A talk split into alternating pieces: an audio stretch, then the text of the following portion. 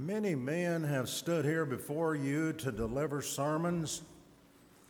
They varied greatly in their manner of speaking and the lessons they presented. Some made a great impression upon us and we remember them. Others made little impression and we've forgotten them. I've often wondered if Jesus were here today and speaking to you instead of me doing it, what would it be like? How would he act? What would he say? How would he affect us? Actually, Jesus is here this morning among us, not in body, but in spirit. For he said so. In Matthew 28, verse 20, he said, Where two or three have gathered together in my name, there am I in their midst. And in Matthew 28, verse 20, he said, And behold, I am with you always, even to the end of the age. We should always remember Jesus is here. I like to picture him as sitting in one of those chairs back there. How would we conduct ourselves before Him if we could actually see Him in person and notice how His eyes are fixed upon us, and they would be fixed upon every one of us? What if Jesus did visibly come into our assembly? What would happen? How would we respond? The best that we can do is look into the New Testament and read what Jesus did back then and how he did it and what effect it had upon the people. For the next few minutes, I want us to take that look and transfer what we see from the past into the present. And I hope it affects every one of us deeply and remains in our memory forever. By careful search, I have found eight things that Jesus did back then that I believe he would do now if he were here speaking. And he would want to have the very same effect upon us that he intended to have upon the people back then. Number one, he would impress us that he was fully representing the Father to us the Father who sent him. In John 14 and verse 8, the Apostle Philip said to Jesus, Lord, show us the Father, and it is enough for us. And Jesus said to him, Have I been so long with you, Philip, and yet you have not come to know me? He who has seen me has seen the Father.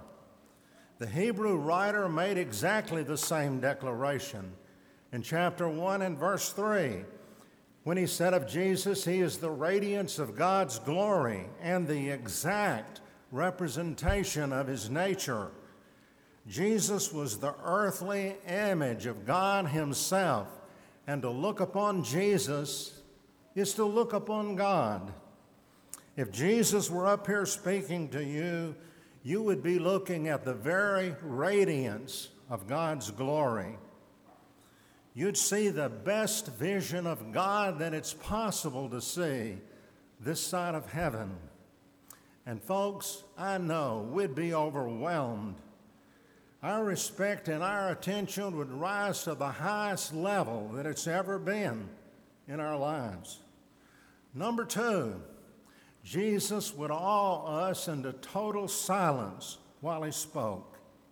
You know, people in assembly, can be very noisy. Dozens of conversations going on, laughing, people up moving around, dropping things, and on and on. Sometimes here it's not even easy to get us quiet, seated, and settled down, but I will say it's a lot better here than many places I've been. In Hebrews 2, or rather Habakkuk 2 and verse 20, it says, The Lord is in his holy temple. Let all the earth keep silence before him. Did you know that when Christians are assembled the way we are right here now, we are God's temple? That's what we're told in 1 Corinthians 3, verse 16, where it says, Do you not know that you are a temple of God and that the Spirit of God dwells in you? Some might argue that's talking about the individual. No, no, no. This is direct speech spoken to Christians in assembly. We know that because the pronouns you translate the word humeis. That is the plural you. This is not speaking to an individual, it's speaking to a group of people. We are God's temple right here now. If Jesus were up here speaking to you, folks, the Lord would literally be here in his holy temple, like Habakkuk said. And I can believe we would be silent before him. There would be a tenseness that would be prompted by respect, producing a profound silence that no one would dare disrupt. Most of us, including me, love to talk. And some people have to make their voice heard in whatever group they're in. But with Jesus before us, folks, we'd be like Job in chapter 40. God spoke to him out of a whirlwind and he challenged him. He said, Job, he said, I'm going to speak and I want you to answer just like you've been answering all these long speeches back through the book. But in verses 4 and 5, Job answered, Behold, I am insignificant. What can I reply? I lay my hand upon my mouth. Once I have spoken, but I won't answer. In the unique presence of God, Job was struck dumb, speechless. And folks, you and I would be just like him if we could see Jesus here. In Revelation 8 and verse 20, when Jesus broke the seventh seal, it says there was silence in heaven for about half an hour. Do you suppose that any audience on this earth, general audience, could be silent for a half an hour unless the Lord were standing before it, looking it down? Third, Jesus would sit down to address us in assembly. I could see him pulling one of those chairs right over here to the edge of the platform and sitting down before he started speaking. The greatest sermon ever recorded on the face of this earth was the Sermon on the Mount. And notice how it begins in Matthew 5, verses 1 and 2.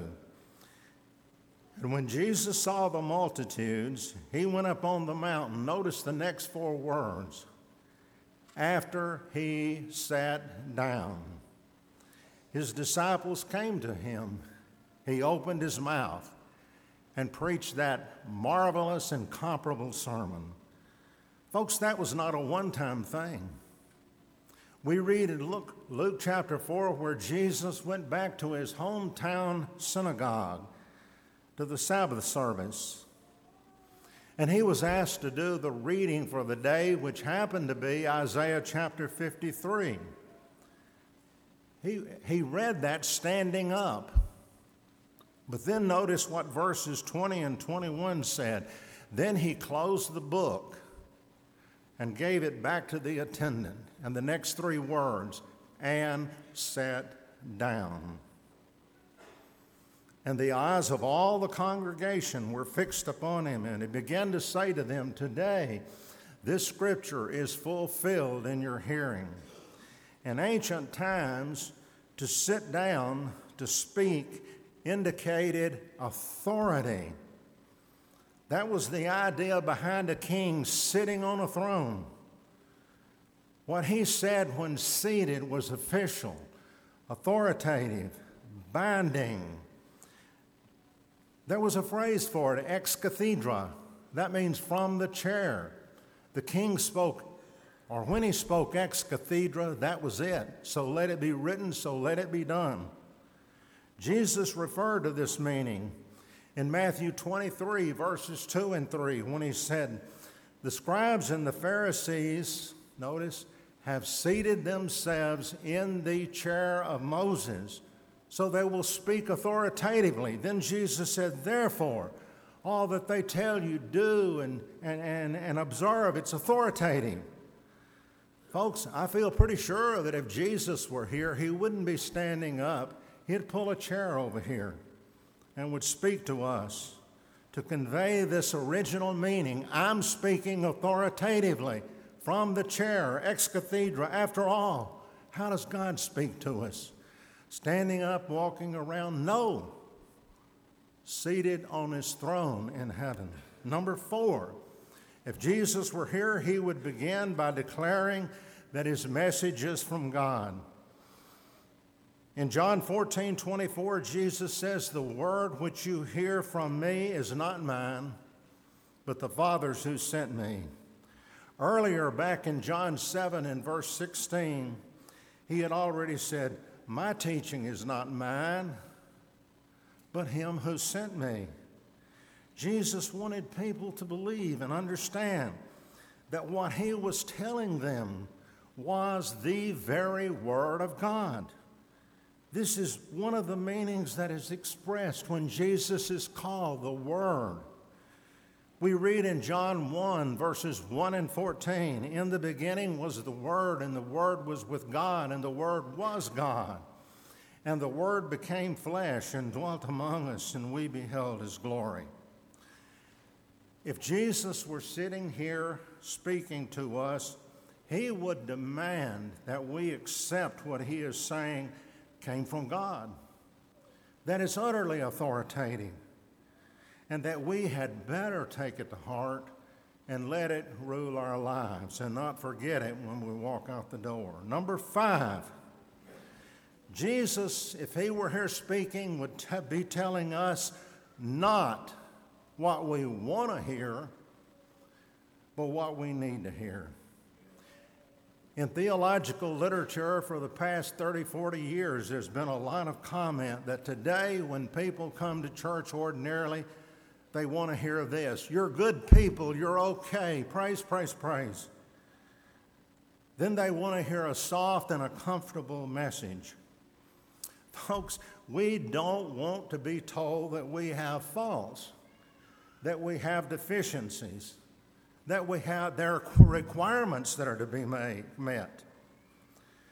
You know, back then, when people came to Jesus, they came to be approved.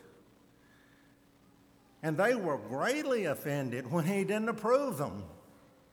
When he told them what they didn't come to hear, he said, There's something you have to do before you can be approved. You've got to face up to your faults. You've got to repent. You've got to correct your behavior. You've got to strive to improve. Read it for yourself in the New Testament.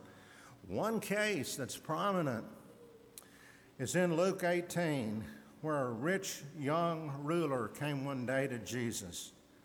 He wanted to be told one thing that he lacked so that he could do that one thing and, and, and receive eternal life. That's what he came to hear. That's not what he heard. That's not what Jesus told him. Jesus told him there's a lot he had to do, not just one thing. He had to go back home and sell everything he had, distribute it to the poor. That'd take a good while. Then he said, Come back here and follow me, and that'd take the rest of his life. Folks, this man was bitterly disappointed. That wasn't what he wanted to hear. The text says that he became very sad, for he was extremely rich. And he turned his back on Jesus and he walked away and refused to do what Jesus told him to do. A more prominent case, I guess, is in John chapter 6. A multitude of thousands came to Jesus. They wanted something. They wanted to be fed again miraculously with a sumptuous feast of fish and bread, or fish and chips, it'd be today. But Jesus didn't give them what they wanted. He didn't do for them what they came to get. He refused. He told them what you really need is not bread and fish to stuff in your, your belly. He said, What you need is spiritual food for your souls. Folks, that was not what they came to hear. They didn't like what Jesus said and they got mad. They did, they got mad. Verse 60 of John 6 there says that they began to grumble, This is a difficult saying. Who can hear it? Or as we'd see today, who can put up with that kind of stuff? Then in verse 66, it says that as a result of this, many disciples withdrew from him and were not walking with him anymore. They deserted Jesus in mass.